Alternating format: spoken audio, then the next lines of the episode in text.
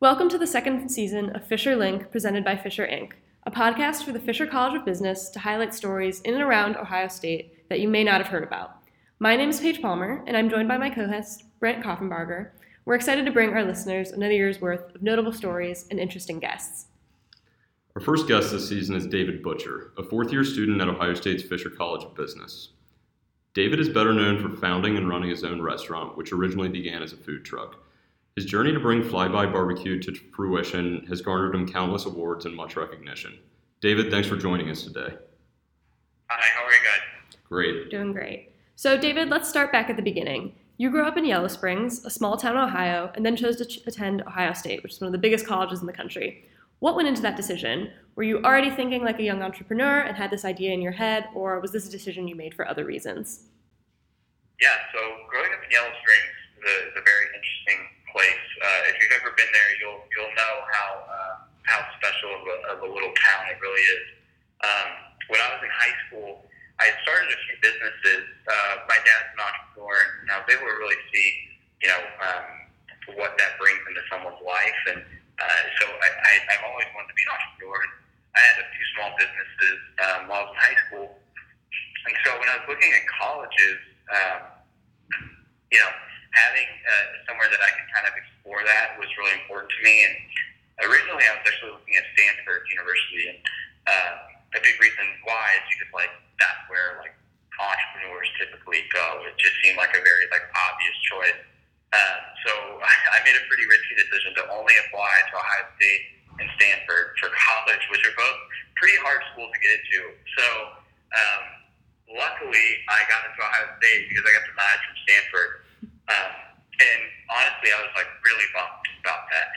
Uh, and you know, in, in my head, it was like a, it was something that was like, well, I guess that dream, you know, it, I could probably still make it happen, but it's going to be a lot harder now. And um, ar- around that same time, I got a phone call from a woman named Crystal Geyer who runs a uh, or used to run a scholarship at Ohio State called Innovation, Creativity, and Entrepreneurship Scholars, and that was huge for me. Um, what that program is, basically a live-in learning community of other entrepreneurs. So I got to live my freshman year uh, at Mack Hall with 45 other entrepreneurs on, on my floor. And, you know, coming from Yellow Springs, Yellow Springs is a very um, forward-thinking place, but it's not a, a real big proponent of uh, entrepreneurship per se or mm-hmm. business in general. And so that was like one of the first times in my life I feel like I was really able to flex like my entrepreneurship muscle and be able to, to feel like it's okay to, to do what I'm doing to feel really uh, confident and supported in that. And so um, that, that same woman, Crystal Geyer, kind of motivated me to get involved in the entrepreneurial scene at Ohio State and in Columbus. One of the things that I did was enter some um, business plan competitions at Ohio State at the time, I didn't really know what I wanted to do necessarily. So um, it was like a really good period for me to kind of do some soul searching and say, hey, okay, I know a little bit about entrepreneurship. Now, what, what do I actually want to do?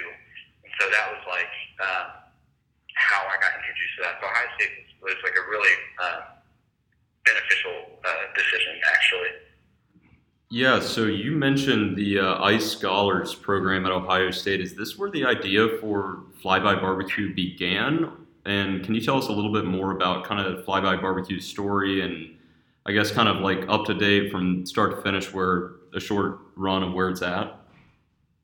It, it, in a way, yes. So um, there's a kind of a few things I think that that program kind of made me realize. Um, it, it we got to hear from a lot of entrepreneurs in our time at ICE, and that was a big part of the curriculum that we get speakers come in. And me having ran some of the businesses in the past, um, I kind of was like trying to think of not only, you know, I, I'm a, a person that has a lot of ideas, and now, like, which one do I pick? Like, how do I know what's right for me? And so, hearing all these people talk about their experiences um, the biggest takeaway that I got from that was that I didn't really want to be in tech.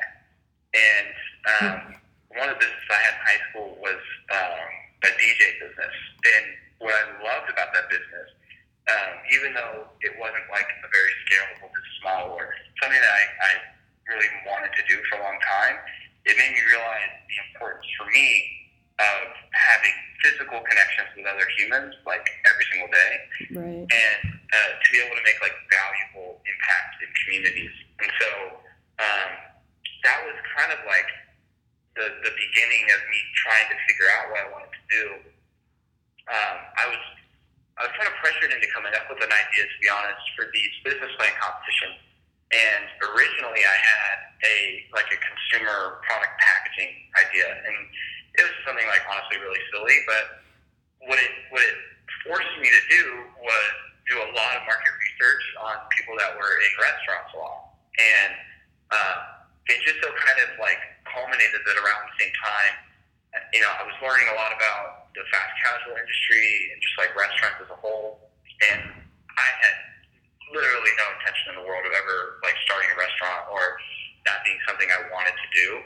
Um, until one day it all just kind of clicked, and I was able to see that not only is like fast casual like food concepts becoming like really popular, I was also able to see that like for example in barbecue there are a lot of things that aren't a lot of problems and a lot of like opportunities that weren't really being addressed. Um, one of the beautiful things I think that you know I, I, our organization is able to bring to the table is we are entrepreneurs, like we are startup people that are tackling issues that people like us are, are not going after, um, such as like how do you make a barbecue restaurant more relevant for 2018. Um, I feel like we're in a unique position to do something cool, and so it all kind of culminated into this concept of Flyby Barbecue. And our, our goal with Flyby is is really just to, to bring a lot of relevance back into the barbecue industry. We're solving a lot of big issues. One of them is um, like this idea of quickness. So our food is smoked really slow. Um, you might have heard the term like low and slow. So our, our food is smoked for sometimes 20, 22 hours. Um, but we serve it, our, our average meal ticket is like 30 seconds. Uh, and so it's a Chipotle type model where you're able to customize your meal. We do um, custom barbecue sandwiches, rice bowls, macaroni bowls, and platters with a variety of smoked meats. So, you know, right off the bat, we wanted to kind of just bring barbecue as a whole into fast casual. But then we started to look say, okay, well, there's actually a lot of other stuff that we can do that's that's really interesting. So, if you think about a barbecue restaurant, um, most of the time, like, what do you think of? Like, it's it's like a dark place. There's probably like pretty eclectic, like stuff on the wall. Um, you might think that it like it, you might think of like your grandfather, like your uncle. Um, and so we we were tackling a few big issues. One is that um, the demographics for barbecue restaurants as a whole kind of differ from that of fast casual. So we wanted to be a lot more relevant to consumers like women, vegetarians, younger people, um, and a lot of that you'll see in our branding. Uh, we're we're really light-hearted. It's really colorful. Um, you know, our restaurant it, it feels like you're going to be outside, and it's really sunny as compared to like in a dark cabin in the woods. Um, and so we just we, really wanted to just create something that no one had really seen before, and just break some rules in barbecue. And um, yeah, so Awesome. You mentioned earlier, actually, saying that your dad was an entrepreneur. So, what kind of impact did he have on that? Was he giving you advice all the way through? Did you kind of want to break off and say, no, I'm doing this on my own? What were his thoughts? Yeah, that's a tough line to play, obviously. So, um, thankfully, he, he, he doesn't run a restaurant, so um, that you know it's cool. But it's honestly, it's so it's so helpful to have um, you know resources to, to play on. That was a, a monumental reason why Ohio State, I think, has been so so helpful in the formation of their business is because it, it's it's someone like my father. You know, we we have somebody like Timmy McCarthy from Raising Cane's is on our board, and like Oh. uh, you know, like I would never have gotten that connection without Ohio State, so all of, all of these experiences and having my father kind of culminated to. I don't know if it, if it taught me a lot necessarily, but it made me comfortable enough to try to learn it. Mhm. Um, and I think that's probably the most important thing is having people that understand what you're going through um, and and making those connections. It, the biggest thing though that my father kind of helped me understand is that um, so he is a service business, and one of the things that's so beautiful about his business is his relationship with his employees, and uh, it, it's unlike anything I've ever seen. Just the, the way you know the, the freedoms he gives them, the, the opportunities he gives them. Um, you know, so it's it's it's really driven us down this line of um, our food is killer, and it's always number one. Uh, it's, it's always the number one thing that keeps people coming back to us. But if you read our reviews, our service is outstanding, and we are we are very very particular about that customer experience. And bigger than barbecue, we want to we want to create a company that people want to work for, and that's fun. The whole reason I started Flyby was because I wanted to do something that I loved, and that was that I would like to do every single day. And so that's one of what we want to create for our employees. Um, and so you'll notice like we're a second chance employer. Uh, we we have felons on our payroll. Um, we're very first. So it, it, you know we're trying to create uh, an organization that's a little bit bigger than just ourselves. And, and he was a big inspiration for that. Yeah, definitely. Having worked in food service, the service element definitely isn't always something you see emphasized as much. So that's really cool. Fast casual as a whole um, has has a tough time sometimes, uh, especially with these like build your own models of really um, having engaging uh, conversations with their customers. Because once you once you get your food, your service experience kind of ends there. So that's something else where you know we're trying to tackle is you know ha- when's the last time you went to Chipotle and someone came up to your table and asked you how your food was? These are just some kind of things that um, I feel like we have an interesting perspective on being such a new company. So, David, we've talked a little bit about the food, and like you mentioned, really a restaurant's only going to ever be as good as its food.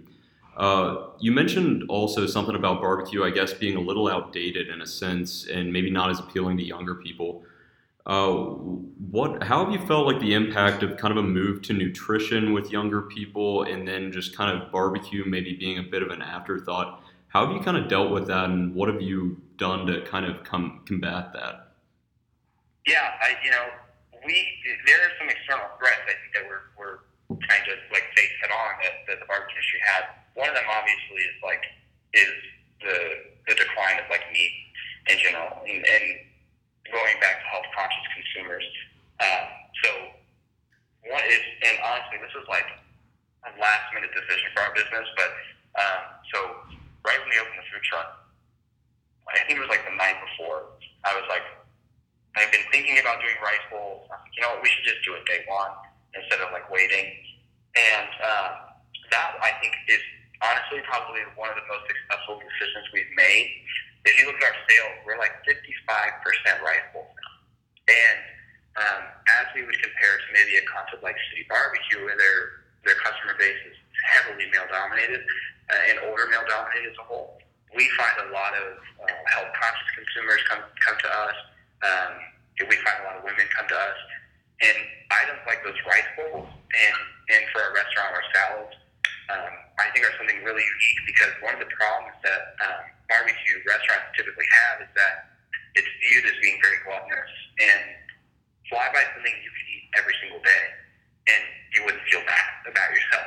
You know what I mean? Um, and so that that was a huge thing. Um, and the, the one thing we do we do try to, to play on though is that um, it is a very craft food. So like with the rise of like craft beer companies and breweries, um, we have an element of that because of just how much love and effort it takes to make what, what we do. Um, which is why you'll notice our menu is, in general is pretty simple, even though you can create a lot of things. And that's that was really intentional because with, with how much effort it takes to, to make our meats and make them right, we wanted to make sure that we have a, we have a lot of focus on those and are able to divert a lot of attention to getting that right um, and, and to create a really craft product. I, I think that speaks to a lot of people nowadays. Awesome. So, kind of looking as you try to expand in the future? What are some ways you're advertising or getting the word out, especially as a startup company? Really hard to have the Yeah. funds and all the ability to do that. So, how have you been tackling that problem? Yeah, I mean, obviously the big ones are like Facebook and Instagram for us. Uh, food is very visual, so people love to see pictures of it. Um, and honestly, we could be doing a little bit better job of that. Our, our biggest way that we advertise, honestly, is just by going above and beyond for our customers and them telling everyone else. Um, and, and what's great about that, for a startup, is that it's free. And um, we- find that that's how we get our most loyal customers, the people that come to see us every day of the week.